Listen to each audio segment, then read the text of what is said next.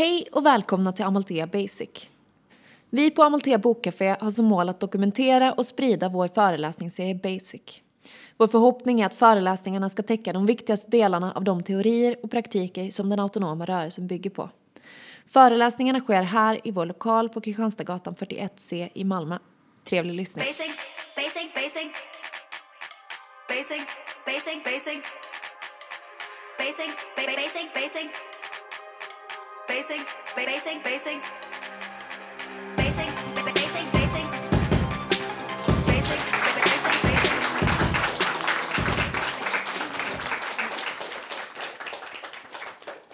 Okej, hej! Vad kul att så många är här. Ehm, och välkomna till det här föredraget som vi kallar EUs migrationspolitik, Common European Asylum System och externaliseringen av EUs gränser. Ehm, jag heter Anna Jag heter Elinor. Jag heter Lina. Um, och vi kommer från nätverket In Humanity och är med i gruppen In Humanity Malmö. Um, som startades, det här nätverket startades av några aktivister i Leipzig i Tyskland. Och vårt mål är helt enkelt att uh, sprida kunskap och mobilisera mot EUs migrationspolitik som är väldigt repressiv. Um, och upplägget kommer vara att vi kommer gå igenom Common European Asylum System som vi ofta kommer hänvisa till som CS. Och sedan kommer vi gå in på externalisering och efter det kommer vi ha diskussion. Man får jättegärna ställa förtydligande frågor under tiden om det är någonting att vi säger någonting som är superinternt eller så. För vi kanske är lite insnöade ibland. Ehm, och vi kommer också utgå ifrån, alltså de här lagförslagen har varit på förslag ganska länge och diskuterats fram och tillbaka i EU. Så vi kommer gå igenom hur de, är från början, hur de var från början. Men det kan tillkomma ändringar och eh, lite sådana grejer. Och en del saker har vi koll på och annat har vi inte koll på. Så eh, bara så ni vet. Ja, helt enkelt. Överlag så kan man säga att det pågår liksom två huvudprocesser inom EU när det gäller migrationspolitiken. Det ena är externaliseringen av gränserna, alltså att man flyttar ut Eh, e EUs gränser till länder utanför själva EUs territorium, alltså andra sidan Medelhavet genom olika överenskommelser som vi kommer prata mer om sen. Och den andra processen är förhandlingar om Common European Asylum System som är ett paket med sju olika lagförslag som handlar om att liksom harmonisera EUs migrationspolitik. Så det är de två processerna som vi kommer eh, prata om. Eh, och den här processen om att förhandla fram de här gemensamma lagarna eh, kan man ju fråga sig, varför behövs det? Det finns ju till exempel redan Dublinförordningen eh, som säger att man måste söka asyl i det första medlemslandet i EU som man kommer till. Och det finns ju redan en hel del liksom, gemensam migrationspolitik i EU. Men eh, efter 2015 så ville EU liksom få mer kontroll över sina gränser och eh, ja, men öka samordningen av, av migrationspolitiken. Så sen har man liksom börjat förhandla. Um, och så som den gemensamma migrationspolitiken ser ut idag så är mycket i form av direktiv som innebär att det är liksom inte bindande för staterna. Eh, men i och med SEAS så vill man göra mycket av det som är direktiv nu till förordningar som betyder att då måste man göra det till lag i medlemsländerna. Eh, så att man vill ha liksom mer Eh, bindande överenskommelser. Eh, och det betyder ju att det kommer vara mer överstatligt, eh, mindre för varje medlemsstat att säga till om. Så de demokratiska institutionerna i varje medlemsstat kommer ju få mindre kontroll över asylpolitiken. Och det gör det antagligen också svårare för eh, ja, men aktivister och organisationer att påverka. För att mer kommer hända på en högre nivå. Liksom. Eh, och överlag så kan man säga att CS kommer göra att EUs asylpolitik striktare och mer repressiv. Um, och eh, CS består av sju stycken separata lagförslag som behandlas i sju separata processer. Det förhandlas mellan kommissionen, ehm, parlamentet och rådet i EU i sju processer. Eh, och vi har skyddsgrundsförordningen som bestämmer grunderna för vad, Eh, man, eller varför man ska kunna få skydd som asylsökande. Asylprocedurförordningen som styr hur asylprocessen ska gå till. vidarebosättningsförordningen som handlar om hur vidarebosättning ska gå till och hur eh, kvotflyktingsystem ska hanteras inom EU. Sen är det ett lagförslag som handlar om Eurodac och det är någonting som redan finns som är en gemensam databas där man tar fingeravtryck eh, och sparar för alla som söker asyl. Men man vill utvidga eh, användningen av det och befogenheterna i Eurodac. Sen finns Dublin 4 som är alltså en fjärde uppdatering av Dublinkonventionen. Eh, som handlar om första landsprincipen som jag sa förut, att man måste söka asyl i det första EU-landet som man kommer till. Och mycket i CS handlar om att liksom se till att eh, det som kallas för secondary movement, alltså att man rör sig från en medlemsstat till en annan, att det, liksom, det ska man inte få göra. Det, det, finns med i flera olika av de här lagförslagen. Att man vill kontrollera det på olika sätt. Um, sen har vi mottagandedirektivet som bestämmer vad en flykting får och inte får göra under själva asylprocessen. Alltså om man får arbeta eller inte och sådana saker. Och den sista är EASO som ska vara som någon slags paraplyorgan för att samordna de här sex andra lagförslagen. Och vi ska kolla lite närmare på några av de, eh, eh, de här och några av de förslagen som liksom är det som skulle ha värst konsekvenser om de faktiskt kommer genomföras. Som Anna sa i början så har det varit ganska ja, men det, förhandlingarna har ju varit ganska komplicerade. Det är inte så lätt att komma överens om de här grejerna. Eh, och vi vet inte vart det kommer landa. Kommer det bli något CS överhuvudtaget? Jag vet inte. Vad kommer innehållet vara i så fall? Det, det vet vi inte. Men några av grundförslagen som har lagts kommer vi prata lite mer om. I skyddsgrundsförordningen så finns det till exempel ett förslag på att endast tillfälliga uppehållstillstånd ska få ges. Ehm, förslaget säger att eh, ett till treåriga tillstånd ska ges till alternativt skyddsbehövande och tre till fem år ska man kunna få eh, som, om man definieras som flykting. Och de ska sedan kunna förlängas efterhand. Men att man får aldrig då veta, man får aldrig permanent från början så man vet aldrig. Man kanske får veta tre år i taget och sen så, sen får man se. Eh, vilket ju såklart leder till att man lever i någon slags limbo eh, tillvaro eh, och aldrig får någon trygghet. Um, och när det här från början så sades det att det, skulle vara förbjudet för alla medlemsländer i EU att ge permanent uppehållstillstånd. I förhandlingarna så verkar det nu som att det nog kommer finnas viss eh, frihet för medlemsstaterna att välja, trots allt. Um, men vi får se. Det ingår också här att om säkerhetsläget i landet som man har flytt ifrån ändras så ska man också kunna få sitt tillstånd återkallat. Um, och det finns också förslag om att asylskäl som liksom har tillkommit i eh, asyllandet inte ska räknas. Till exempel om man konverterar, om man konverterar från islam till exempel till kristendom när man är i Sverige, så ska inte det få tas hänsyn till, liksom den nya situationen som det skapar, eller de nya asylskälen som skapas av det, eh, ska inte få tas hänsyn till för att det, då anser man att det är någonting som är liksom producerat efteråt och då får man skylla sig själv. Ungefär. Och samma sak gäller för eh, hbtq-personer som kommer ut först i liksom, det nya landet. Eh, de hoten som, som kan uppstå i med det ska liksom inte tas in i eh, asylprocessen. Mm. Ni får, ni får säga till om det är väldigt otydligt eller sådär. Sen i asylprocedurförordningen, där finns det ett förslag bland annat om att man ska upprätta en lista över gemensamma, en, en gemensam lista över, över säkra länder.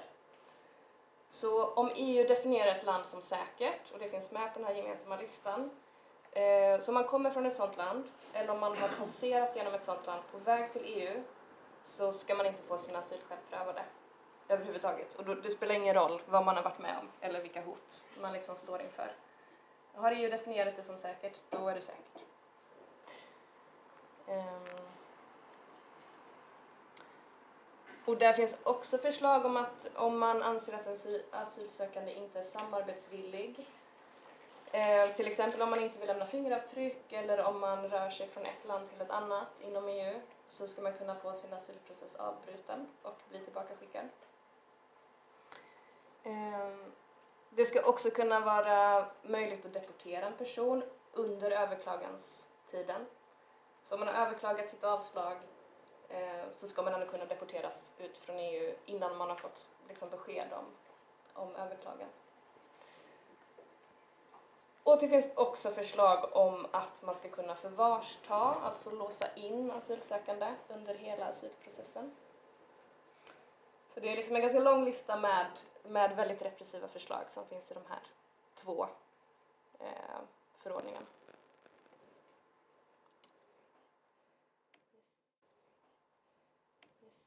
Mm.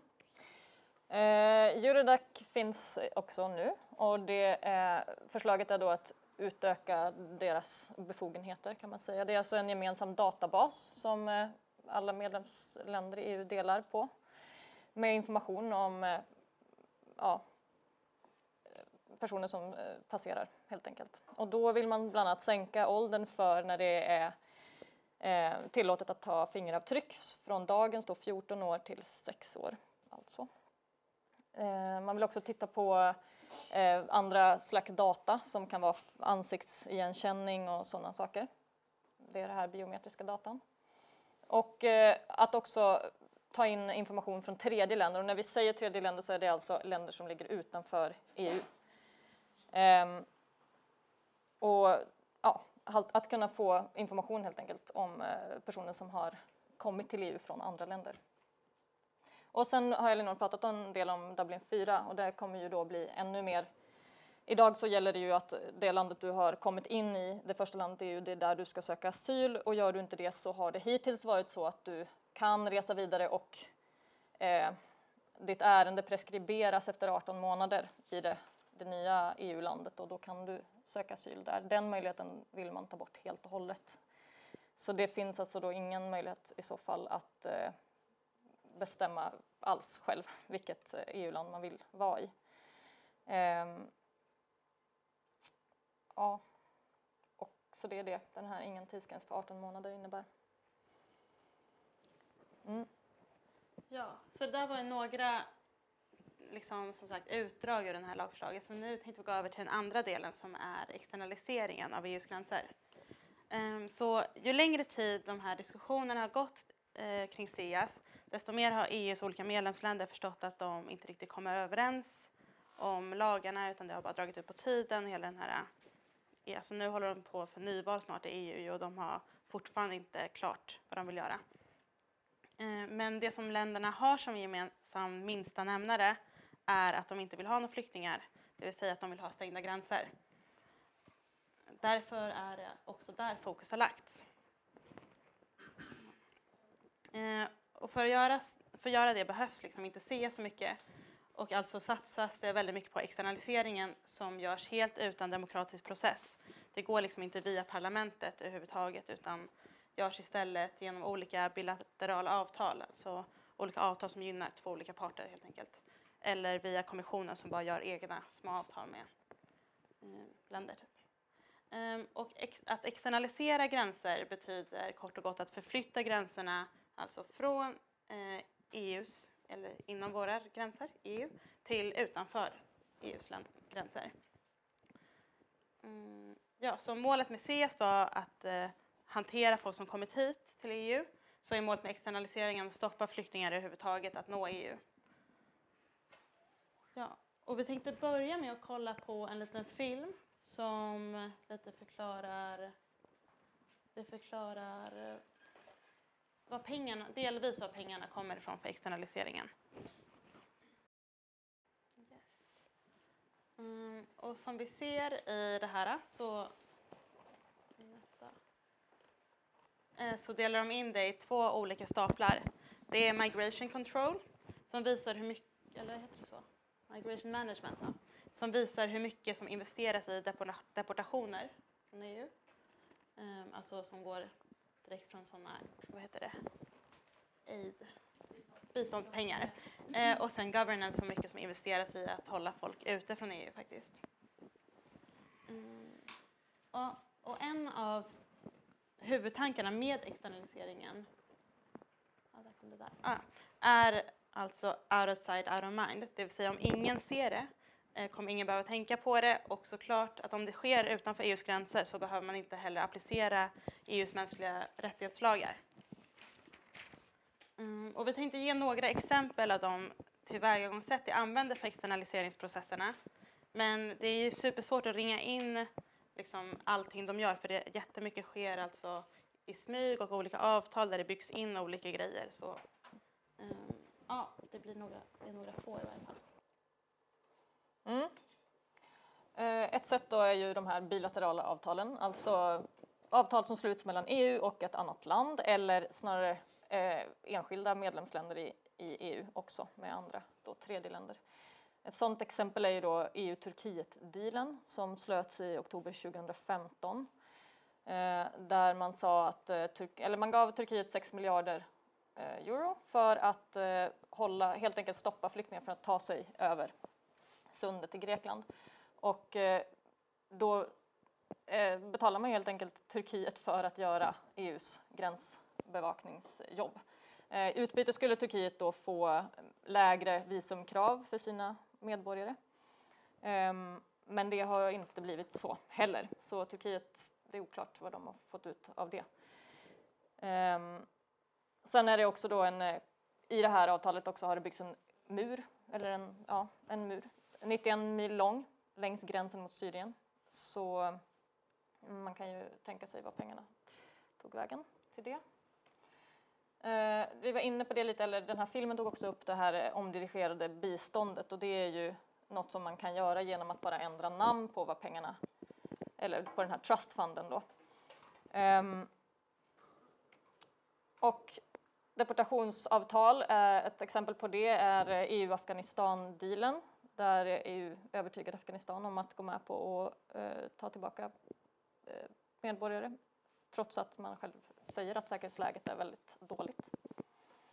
Ehm, man hotade då också med att dra in utvecklingsstöd om man inte gick med på detta. Ja, eh, informationsutbyte, det handlar helt enkelt om att eh, man vill veta hur människor rör sig, eh, migranter, hur, vilka rutter de tar för att kunna veta var man ska sätta in de här, eh, alltså satsa pengar, vilka länders gränsbevakningssystem som man ska satsa på. Så därför så samlar man in den här informationen och eh, har då helt enkelt eh, väldigt, eh, vad ska man säga, dirty deals med, det kan vara till exempel eh, miliser i eh, Libyen till exempel som man glatt eh, hämtar information ifrån och så vidare. Mm. Ja. Och eh, det, ja, men dels byter man information men man håller också på med att utbilda olika gränsbevakningspersoner helt enkelt. Så till exempel så som i Libyen så har man valt en milis som hade båtar så valde man att de skulle bli kustbevakning och så då skickade Italien ner massa eh, militär och deras kustbevakare för att utbilda libyska milisen för att, göra, för att de skulle bli kustbevakning. Och som eh, är välkänt är att de begår supermycket mänskliga övergrepp, eh, rättighetsövergrepp. Och eh, samma sak har man gjort med eh, någon milis i Niger för att skydda gränsen från Niger till Libyen. Nu senast tror jag det var Tyskland som hade någon deal med Niger om att starta en skola för, kust, för eh, gränsbevakning och också, de får liksom inte ge kanske direkt pengar men de ger en skola och sen så kanske de gav, jag tror det var 37 jeepar eller någonting för att eh, hjälpa dem i det arbetet. Mm, och sen så håller man på med, också med informationskampanjer som är att dela ut olika flygblad till exempel om hur jobbigt och dåligt det är att fly och hur dåligt det är i Europa. Typ som SD gjorde i Grekland 2015 om hur kasst det var att komma till Sverige. Eh, det håller EU på att göra som liksom en stor grej. Mm, ja, så det är några av grejerna. Nu, vi tänkte också kolla på en film om externalisering. Um, och för att addera liksom på lite det här med externalisering externaliseringen så har också kommissionen som ger alla förslag i EU eh, kommit fram till lite nya förslag eh, om att eh, man ska få jättemånga fler, jag tror det var 10 000 extra personal till Frontex som ska kunna arbeta med allt det här. Ehm, och också i slutet av juni, jag vet inte om ni minns, det, så var det toppmöte i EU eh, bland, av, med EU-ministrar och då blev det så jättestor kalabalik för de skulle prata om Dublin men jag kommer inte ihåg, det var en inrikesministern i Italien, eller utrikesministern, eh, vägrade prata om Dublin för att eh, de var mitt uppe i det här att vägra ta emot båtar från Medelhavet. De ville inte att några skulle komma i hamn till dem. Så då kom Eh, så de ville inte prata om någonting annat förrän alla hade bestämt någonting om det. Och då bestämde de att de skulle göra något som heter control centers längs hela EUs gräns som under 2015 kanske kallades hotspots. Men nu har de bytt namn på det, som alla ska komma till. Sen vill de också skapa någonting som heter Regional Disembarkation Platforms som ska vara center i tredje länder, typ som Tunisien och Marocko och Egypten och de ska vara som läger dit alla som kommer till EU skickas till. Och där ska man dömas om man anses som flykting eller migrant. Mm, helt enkelt. Och, det är ju inte något som de länderna gått med på än. Nej, precis. Men det är, det är liksom ja precis. Och EU ligger i förhandling. De ligger i förhandling med alla de länderna nu eh, kring det. Så, men som jag förstår så håller de ju liksom på med olika sådana här uh, olika deals då som man håller på att diskutera fram nu. Och i det här så har också Frontex precis fått tillåtelse att börja deportera från tredje länder. Ja, från EU har de fått det okejat i varje fall. Så att om det här skulle gå igenom skulle de till exempel kunna gå in i Marocko då och deportera till länder längre söderut helt enkelt. Och det är massa NGO som har sagt ifrån kring det här men EU håller fortfarande på med det helt enkelt. Mm. Ja, man kan se, just då, alla dessa exempel är alltså bara några få grejer som EU håller på med. Men för att sammanfatta kan man se det som de här fyra hörnstenarna i EUs gränskontrollpolicies. Det är ja, externalisering av gränssäkerheten och gränskontroller till länder utanför EU. Det är försvarstagande och deportering, ökning och militarisering av gränskontroll och utveckling av så kallade smarta gränser och det är sådana högteknologiska gränser som man till exempel kan se mellan Ungern och Serbien som har de, om man typ kommer inom en viss radar så sätts det igång ett högtalarsystem som ropar så här på typ farsi och arabiska. Så nu bryter du en lag om du går igenom här, du måste ta dig eh, till någon huvudport och göra det. Och de har också elektrifierat deras stängsel och så. Yes. Ja, eh, alla de här grejerna som händer går ju att sätta in i liksom andra system som existerar som vi känner till. Och man har börjat prata mer och mer om eh, security eller border industrial complex. Eh, det är enormt mycket pengar och resurser i, de, i det här säkerhetsmaskineriet kan man säga. Att prata om säkerhet har alltså toppar liksom alla agendor överallt och det är inte bara inom EU. Eh, och det har liksom blivit den viktigaste frågan i princip är ju att då höja säkerheten. Och det finns ju många som tjänar på det här. Bland annat då transnationella företag som är de som ska utveckla den här teknologin som eh, används. Som eh, sätter upp alla stängsel som byggs, alla murar. Eh, auktoritära regeringar då som får medel för att genomföra själva det smutsjobbet. Eh, det finns en hel del aktörer som är så lite otydliga, alltså semi-offentliga företag, alltså det är egentligen ett offentligt företag men det är liksom eh, ja, men det är lite oklart, man kan inte koppla det direkt till en stat kanske, men eh, de får medel från staten för att utveckla prylar, till exempel forsknings, eh, alltså universitet som får stora anslag för att verkligen ta fram den här eh, jättehögteknologiska övervakningsteknologin eh, eh, då. Internationella organisationer som gör, alltså konsultfirmor som eh, kommer ut och liksom skannar olika platser för att se vad som behövs. Alltså det finns så många som är med och gör det här möjligt. Eh, Frontex känner vi ju till sedan länge, de har ju opererat ett, ett bra tag men som Anna sa så har de ju fått eh, mer än dubblad budget bara nu senast och det nådde ju faktiskt till och med medierna här. Eh, inte för att det tillkommer någon slags kommentar om huruvida det var en bra eller dålig grej men med 10 000 då, eh, personal som alla medlemsländer måste och även Sverige då eh, bidra till. Um, så den här filmen visade ju liksom lite grann var gränsen har hamnat nu för EU, för den är inte längre vid EUs eh, ja, medlemsstaters gränser utan hamnar långt ner i södra, eller liksom söder om Sahara. Och man har ju tittat ut på de här äh, key, liksom nyckelländerna såklart, var de flesta personer behöver passera för att ta sig vidare längs rutter. Och det är där man lägger in liksom mest resurser såklart. Och alla de här corporate beneficiaries är ju enormt stora, alltså några av dem är de största företagen i, i världen som, och det är alltså äh, vapentillverkare och alltså riktigt snuskigt. Uh. Eh, mm. Konsekvenserna av det här kan man ju liksom föreställa sig på ett sätt men ändå inte och det pågår ju. Det är, externaliseringen till skillnad från CES är ingenting nytt. Det har liksom pågått sedan 90-talet att EU har jobbat väldigt, väldigt eh, fokuserat på att externalisera sina gränser. Eh, man kan ju egentligen säga att det blir att asylrätten avskaffas helt eftersom personen har, finns ingen möjlighet att eh, så som det står i reglerna då komma och kunna söka asyl vid liksom, en gräns. Eh, det kommer vara helt och hållet styrt av EU var det här får lov att ske. Och det har, ju, det har ju pågått länge men det har eskalerat väldigt mycket sedan 2015. Ja. Men nu går det snabbt liksom. Det är mycket nya avtal. Förvar, det kommer öka otroligt mycket. Vi ser det här i Sverige också. Det byggs nya förvar. Ehm, allt fler personer kommer att deporteras. Det är också en väldigt svensk grej att eh, eh, satsa supermycket pengar på det.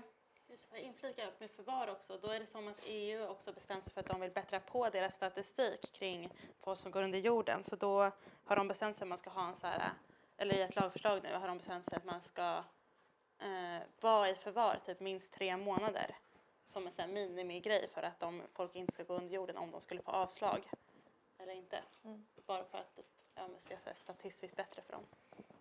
I den här kontexten av allt det här som pågår eh, runt om eh, i och utanför EU så är det ju inte jättekonstigt att eh, den här tillfälliga lagen i Sverige har liksom bara dragit ut på tiden.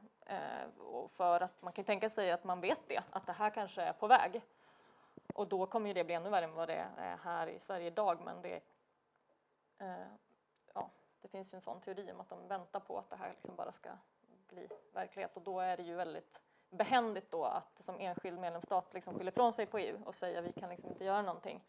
Eh, men det är ju ingen som protesterar så särskilt högljutt mot det här i EU. Det finns ju inget enskilt medlemsland som är, liksom är eh, progressiva på, eh, för att värna någon slags asylrätt.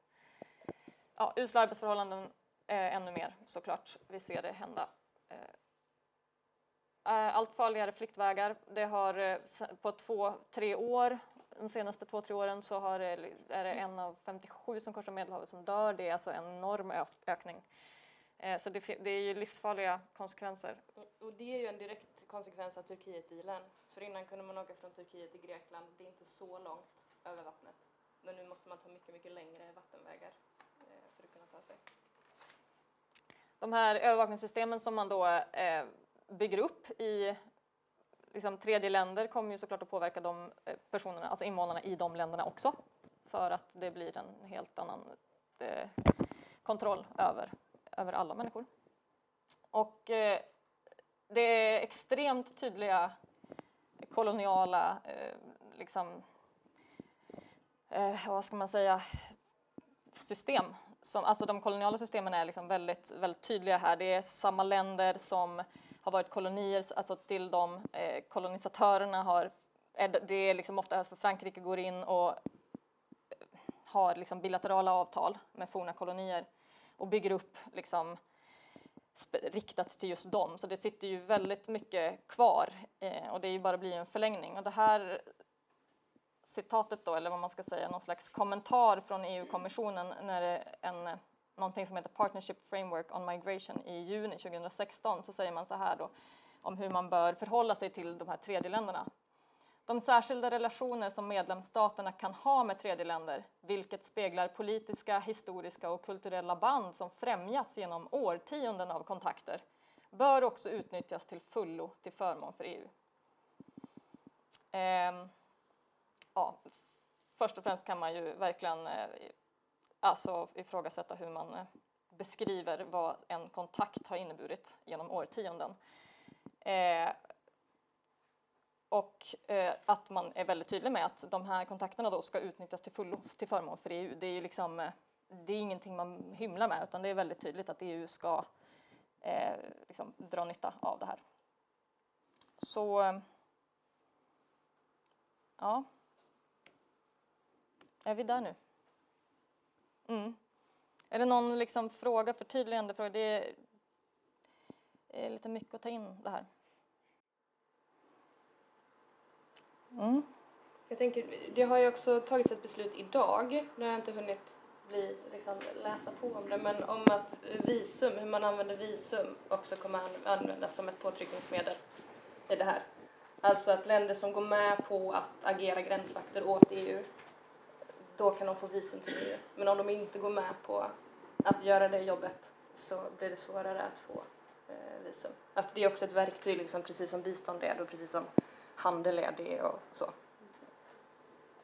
För det, ja, det har beslutats idag så vi får se vad det blir. Mm. Oj, vad mycket motstånd som det är. Ja, vi... Det finns ju många som gör sjukt mycket, verkligen. Det är ju svårt att hitta någon slags eh, internation, alltså så här, internationell liksom starkt motstånd på det sättet. Alltså det är som Anna sa, det är många organisationer och Amnesty och ni vet sådana människorätts, eh, human rights organisationer som fördömer massa olika saker och skriver mycket rapporter och sådär som ju är väldigt eh, bra för att eh, folk ska få veta vad som händer. Men eh, två exempel då på vad som också sker för att motverka den här, eh, de här processerna är då Alarm Phone eller Watch the Med. Hur många har, känner till detta eller har hört talas om det? Ja, men det är ett initiativ som har pågått i ganska många år nu och då är det helt enkelt att försöka samordna någon slags räddningsinsats eh, på ja, alla rutter, eller liksom alla de, vid haven, Medelhavet och jag kan inte uttala det, Egeiska havet. Eh, så är du i en båt och har hamnat i problem eh, så kan du ringa ett nummer och eh, den centralen då kan eh, i sin tur ringa efter en räddningsbåt som kommer och, och liksom försöka hjälpa till. Men jag vet faktiskt ärligt talat inte hur många räddningsbåtar som finns kvar i drift. Jag såg att Läkare utan gränser drog tillbaka sin båt bara här men det har ju väl varit så här också generellt att man ska ringa olika länder som har kustbevakning för att de har hållit på så himla mycket med pushbacks just som betyder att man puttar tillbaka båtar till exempel om de är från, på italienskt vatten till libyskt vatten och då behöver man inte rädda dem. Men att ringa och så här, ah, vi vet att, ni, att det är en båt här, ni måste hämta den. Och då har de inte heller riktigt kunnat bedriva pushbacks på samma sätt. Just det, för att någon ser mm, som kan dokumentera. Så det är ju, de jobbar också väldigt mycket med just att dokumentera eh, hur många personer har liksom varit med om vad och så vidare. Och eh, no border-grupper finns det ju överallt. Ett, en eh, är i Marocko då som eh, de jobbar också mycket med att försöka sprida information till personer som vill försöka ta sig till EU och vad man ska tänka på och vad, vad man kan behöva ta med sig och vilka man ska kunna kontakta då i så fall. Och sen gör de också rätt mycket sånt dokumentationsjobb och liksom försöker eh, spela in vittnesmål om hur man har blivit behandlad i liksom, marockansk polis och så vidare och så vidare. Så det är ju också ett slags motstånd då. Så. Ja, anledningen att ta upp de här är ju också för att det kanske, eller vi har kanske lite svårt att hitta vad, så här, vad man ska göra mot det här, men bara att typ solidarisera med länder som är utanför EUs gränser kanske, alltså det är ju alltid superviktigt, men kanske viktigare än någonsin är man ser också att EUs gränser sprider sig på det här sättet. Helt enkelt. Men när de jobbar på det sättet som de gör så behöver liksom aktivistgrupper också göra det. Då behöver vi också jobba tillsammans med grupper på, i andra delar av världen. Ja, det här är inte så lätt att ta till sig kanske, men det finns ju, vill man läsa mer så finns det väldigt mycket rapporter och filmer som är rätt, info, alltså så här, korta filmer som är rätt informativa. Eh, så ni kan ju, man kan ju bara ta en, ett foto om man vill, alltså googla det. Eh, men TNI är ju Transnational Institute som skriver väldigt mycket kring de här frågorna och har väldigt många bra rapporter. Och State Watch är ju också en sån. Wow. Ja. Den kan väl få ligga där då. Så jag tror att det var allt.